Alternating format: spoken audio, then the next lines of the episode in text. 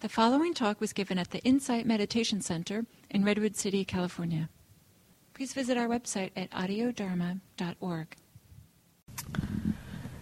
There is something beautiful about that witnessing that you describe um, uh, of witnessing another person and how it's supportive of that person's process. It's like being seen, right? It's, it's allowing that person to be seen in their process.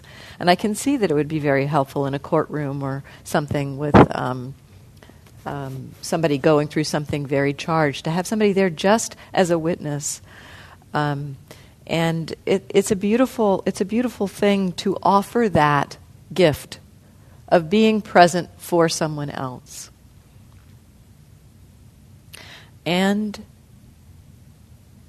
we can do that for ourselves. I mean, it's it's. Um, I had I had an, an experience um, with a friend one time where I, happened to be uh, with with my friend when he was going through something particularly charged, and um, uh, I I just decided I was just going to try to be there for him. I didn't try to say anything or fix anything or make suggestions or anything like that. And um, it was it was quite powerful. Um, and something about it, he told me later, something about just that. He actually came up to me and said, What were you doing? What were you doing? And I said, I was just trying to be as present as I could. I was just trying to be there for you. And something about it really allowed him to go through his process. So that, that kind of just being seen, you know, being seen can really be very healing in providing that for another person. And we can provide that same healing being seen for ourselves. I mean, we cannot count on others to do that for us, but it is possible to, to do it for ourselves. And it's quite a beautiful thing to, uh, to be able to offer that gift to ourselves and to the world, because when we offer it to ourselves, it very naturally becomes offered to the world. Yeah. So thank you for that. Did it impact your day? Words about nothing special. Yeah. Um, yeah, you said it's nothing special, mindfulness. And that's a title of a book by Charlotte Joko Beck, uh, one of my early teachers, that book. And um, I, it took me a while to really understand that. Um, you know, mindfulness is actually a pretty natural, ordinary, the capacity of our mind to be mindful is a pretty natural, ordinary capacity. It's, I think, in one way, one of the things that makes us human, um, that basically ability to, to that self-reflective awareness. Um, some, something about that ability to know that we know is is I guess not quite uniquely human because they do they do see that some other animals have this capacity, but I think it's a it's a it's a crucial capacity for us in terms of um, uh, just being human. And so it's a very natural part of being human. And it's such, such an ordinary part of being human that mostly we don't know it's happening. you know, mostly we don't know it's happening. And, and I think it took someone like the Buddha to really kind of say, hey, hey, this is important. You know, this capacity for us to witness, this capacity for us to know what's happening in the present moment can be directed towards a um, a liberating purpose. As I said the first day too, I think you know that capacity to know what's happening in the present moment can also be directed to robbing banks and things like that. Um, but the, the, the Buddha really noticed that this is this is an important capacity of mind, and to cultivate it with this special um, The, the, phra- the phrase that I like using is establish mindfulness from a certain perspective. We establish it from this perspective of interest in what's happening in the present moment as a phenomenon that's happening in the present moment. And um, that, that kind of nothing special leads to one of the things that came up this morning, which is uh, I talked at, at one point about how as the uh, the more continuous that mindfulness gets, I think this was this morning. It might have been yesterday afternoon. The more continuous mindfulness gets, sometimes things can seem like they're really sparkly, and it feels really special. Sometimes, and yet, the more continuous it gets, the more familiar we get with mindfulness, it is completely ordinary. It is simply witnessing what's happening in the present moment. And yet, that capacity is extraordinary. And so, it's nothing special, and it's amazing. The capacity and the power for what it can uh, do for us. So, yeah, thank you.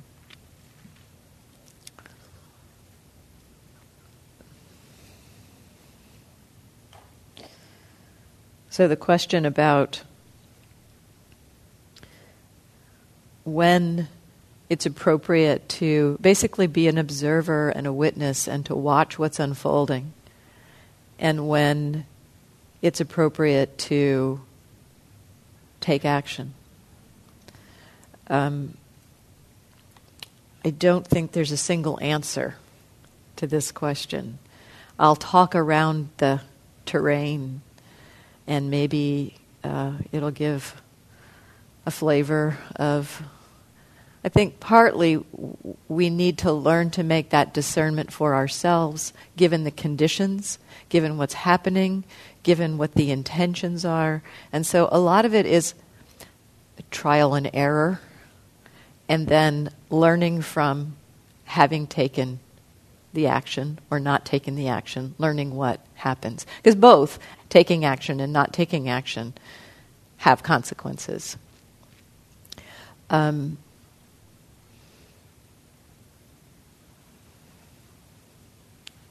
one of the first things I want to say is that, um, and I think that, that this has been conveyed during the week, but just to make the picture complete, that um, mindfulness and witnessing does not mean non action. That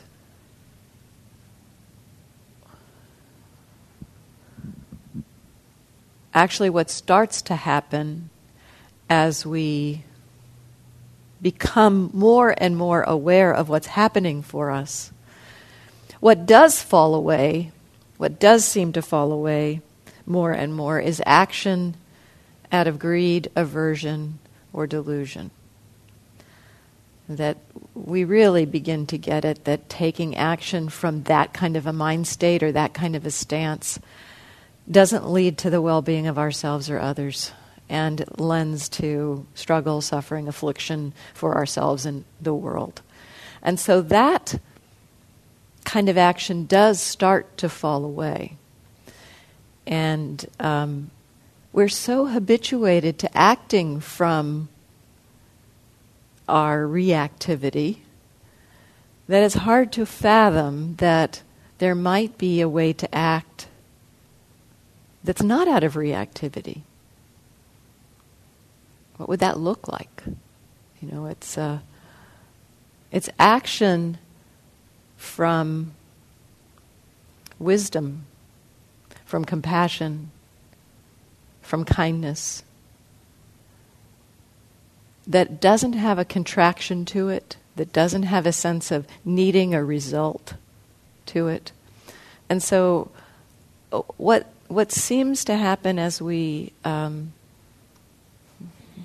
I'll use the word purify because it is it is a feeling of of purification of of letting go of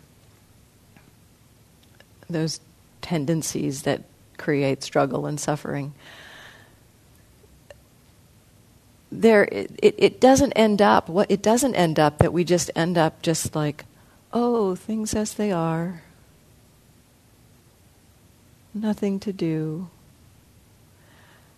there's a very natural movement to want to engage in the world, in particular to alleviate suffering.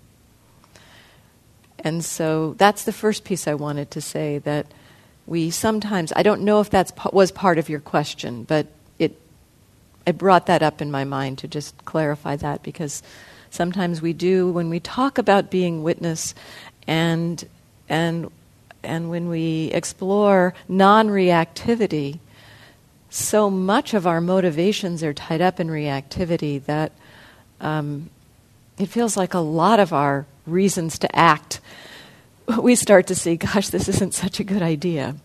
So, um, so a lo- we, we do, you know, explore as much as possible letting go of acting from greed, aversion, and delusion. And yet, in this exploration, you know, we are going to have mixed motivations. We are going to um, want to be generous and want something back. We are going to um, want to fix something and know that it will be a compassionate action to fix that, but still really want that result. And this is, this is going to be the way it is for most of our lives, probably for the rest of our lives. Um, my understanding is that with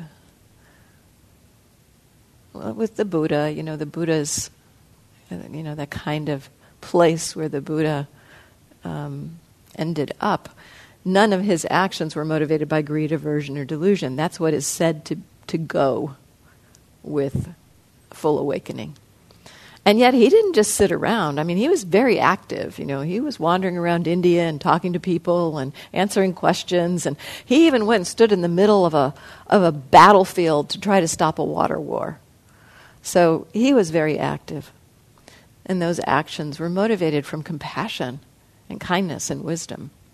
So um, we are going to until you know until we are fully awakened there will be mixed motivations. And it's it's also a mistake to kind of think oh well okay so i'm there's there's this motivation and i, I want to be generous here but i also see that i really want something back or i, I at least want to be thanked you know I want to be appreci- I want to be seen that I did this good thing. You know, I at least want that. You know, like yeah, I'm going to give you give something, be generous, but I'd like to be thanked. You know, is that such a is that so wrong to want to be thanked? You know, if we see the the unwholesome motivation of wanting along with the motivation of generosity, it would be a mistake to say, "Oh, I shouldn't do that generous thing because that unwholesome motivation is there." What I often suggest there is when we are going to act and we see that there are mixed motivations, fully acknowledge the mixed motivations and see if there can be, when you take that action, connect to as much of the wholesome wish as you can, the wholesome motivation as you can in taking that action. Um, I don't know if, you know, there's also a whole host of things that we may want to be deciding on or taking action on that may be simply deciding between two wholesome alternatives. I, I had that uh, happening at one point. It's like I could see my life going in two different directions, and how do I choose? You know, how do I make a decision? Um, and um, Gil actually gave me the help on that one. this one he said, Do you know what you want? I was like, Wow, you mean I can consider what I want in the mix here? so, um, you know, sometimes we do need to make decisions, and it's kind of like, oh gosh, I don't know. They, they seem equally good alternatives, and I'm not sure which direction to go. At, at some level, in some ways, you know, it may not matter which one you pick, but when you pick it, um, you know, just watch, watch the unfolding. You know, you, you make a choice and you you allow, you know, to allow yourself to be with the process that results from that choice. Um, does any of this speak to your question? This might be something to to add. Um, so, in the exploration of of intentions, and in particular, exploring intentions around how we are in uh, relating to other people. Um,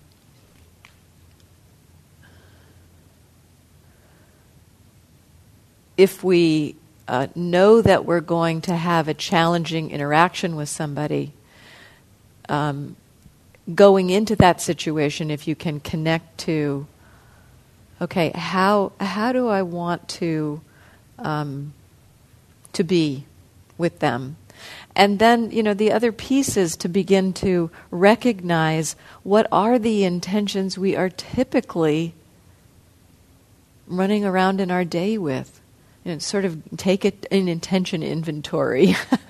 like I said, happened with me going driving the car down the road. It's like, well, impatience was my intention, you know. And when it's like, wait a minute, you know, really, what my intention I'd like to connect this action of driving the car to peace. It was like the intention of impatience just vanished. So, being honest with ourselves around our intention, like you know, with with with relatives, for instance, it's like, how can I get this over as soon as possible with the least amount of pain? You know, that may be the intention. I mean, with the least amount of pain, that sounds like a good part, you know. And can it? But can it be a little bit uh, more connected to compassion and um, so, yeah, I mean, it can be a very beautiful, heart opening practice to explore that realm of intention. Yeah, do this, record this. Um, so you mentioned seeing seeing the image of getting ready to tug on your dog's leash, and that you seeing that you didn't follow through that's really starting to see. I mean, that's the, the, the fruit of your using that as a kind of an exploration this week around how much do I tug on the dog's leash and being aware of that and being aware of the whole piece of it. It begins to show you that essentially with that kind of exploration you can start to know you're going to do something before you do it and that's what that image was it's kind of a little hey this is what's about to happen kind of thing. And so that's that's um, another definition of the word intention. You know, the, the momentary intention. It's the, the little moment right before something happens. It's like our body will model it. You know, our body and mind will model that, and then um, we, if we are aware, we can see that modeling happening and decide whether or not that's a good idea. And so that's what you saw there. I think that that kind of little bit of intention and decided not to act on it. Um, uh, so, a question about how to deal with the thoughts of of guilt and um, you know uh, a situation where a parent has um, come over to this country and um, she was very healthy at home in India, but now here she's sick and feeling a little bit of guilt of having taken her away from her home, I guess, to some extent, and uh, how to work with those thoughts. Um,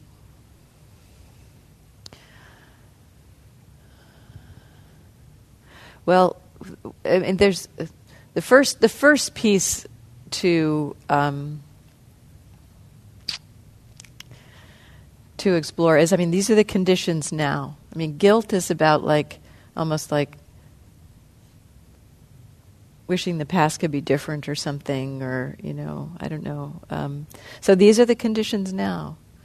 And um, it's funny, you know, guilt and self judgment seems to be an emotion that we feel like, I don't know, we think it serves us in some way I mean, we wouldn't do it if we didn't think it served us in some way.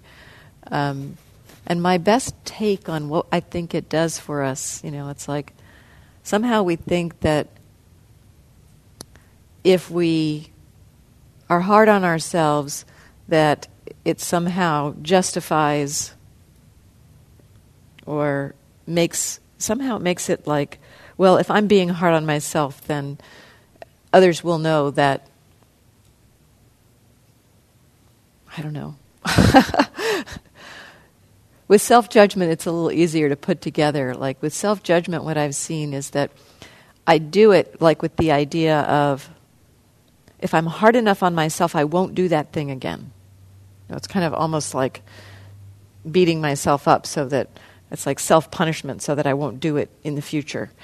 And this kind of, um, so it's kind of par- partly what I'm talking about here is reflecting on the drawbacks and, and to some extent the uselessness of these kinds of thoughts. Your mom is here. She chose to come here. I mean, she's not your puppet. She did make some choices and she chose to come. Um, and it may well be more stressful for her here without her family, without her familiar foods. It may well be more stressful for her here. And um, rather than um, guilt, you know, it's like, essentially, it's kind of like, let your heart open to the struggle that your mom is going through. And it's like find the way you, you, might find a way to if you if you can let go of the, the guilty thoughts and because the guilty thoughts are contracting your heart they're actually not letting you be with your mom as fully as you could and um, so you know if you can if you can uh, explore well first of, i mean first of all acknowledge the guilt. Partly what I'm trying to, to give you is some um, understanding about why the guilt is not necessary. So, you know, the, the, um, the wisdom understanding of why it's not, it's, it's not helpful and it's not necessary. Um, and yet we do have, we do have these thoughts. So, you know, part of it is to open to and acknowledge okay, yes, these thoughts are arising. And um, how much do you believe them? The thoughts, the thoughts probably have a, a, a kind of a habitual pattern to them. Do you have you? I mean, you don't have to answer this, just nod your head or shake your head. Is, this, is, is a pattern of feeling guilty something that is familiar to you in your life? Okay. So, um, so that may not be the case so much then. But often there is a kind of a, um, you know, a habit that we have or a, a, a, familiarity that we have that we're reliving something. Um, but in any case, noticing those thoughts, it's like, yeah, the, I mean, the, the, thoughts of shouldn't have brought her here, or um, I was wrong for wanting her to be here. I was being selfish. I mean, I can I can hear the kinds of threads that are there. Um, so it's done. It's she's here. I, I, mean, it's possible. I suppose she could decide to go back, but um, um so that decision having been made, when you see those thoughts, you know, open to and recognize, yes, those thoughts are happening. The, the practice is not about trying to squash those thoughts. It's also not about indulging those thoughts. So that's an interesting dynamic of neither repressing nor indulging. It's this middle way of Guilty thoughts are arising right now.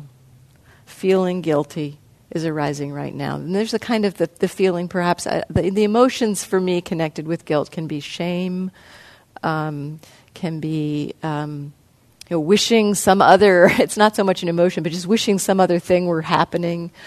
Um, so the, um, the, the middle course is to not repress those feelings or the thoughts, but also to not like feed them, fuel them. Guilty thoughts are happening right now. Feelings of shame are happening right now. That that process of awareness, of witnessing, coming back to that witnessing stance, um, somehow allows that to live its life and not get, not get hooked into it. Sometimes we can do that, sometimes we can't. I'm not sure for you where that is right now, but yeah. this too.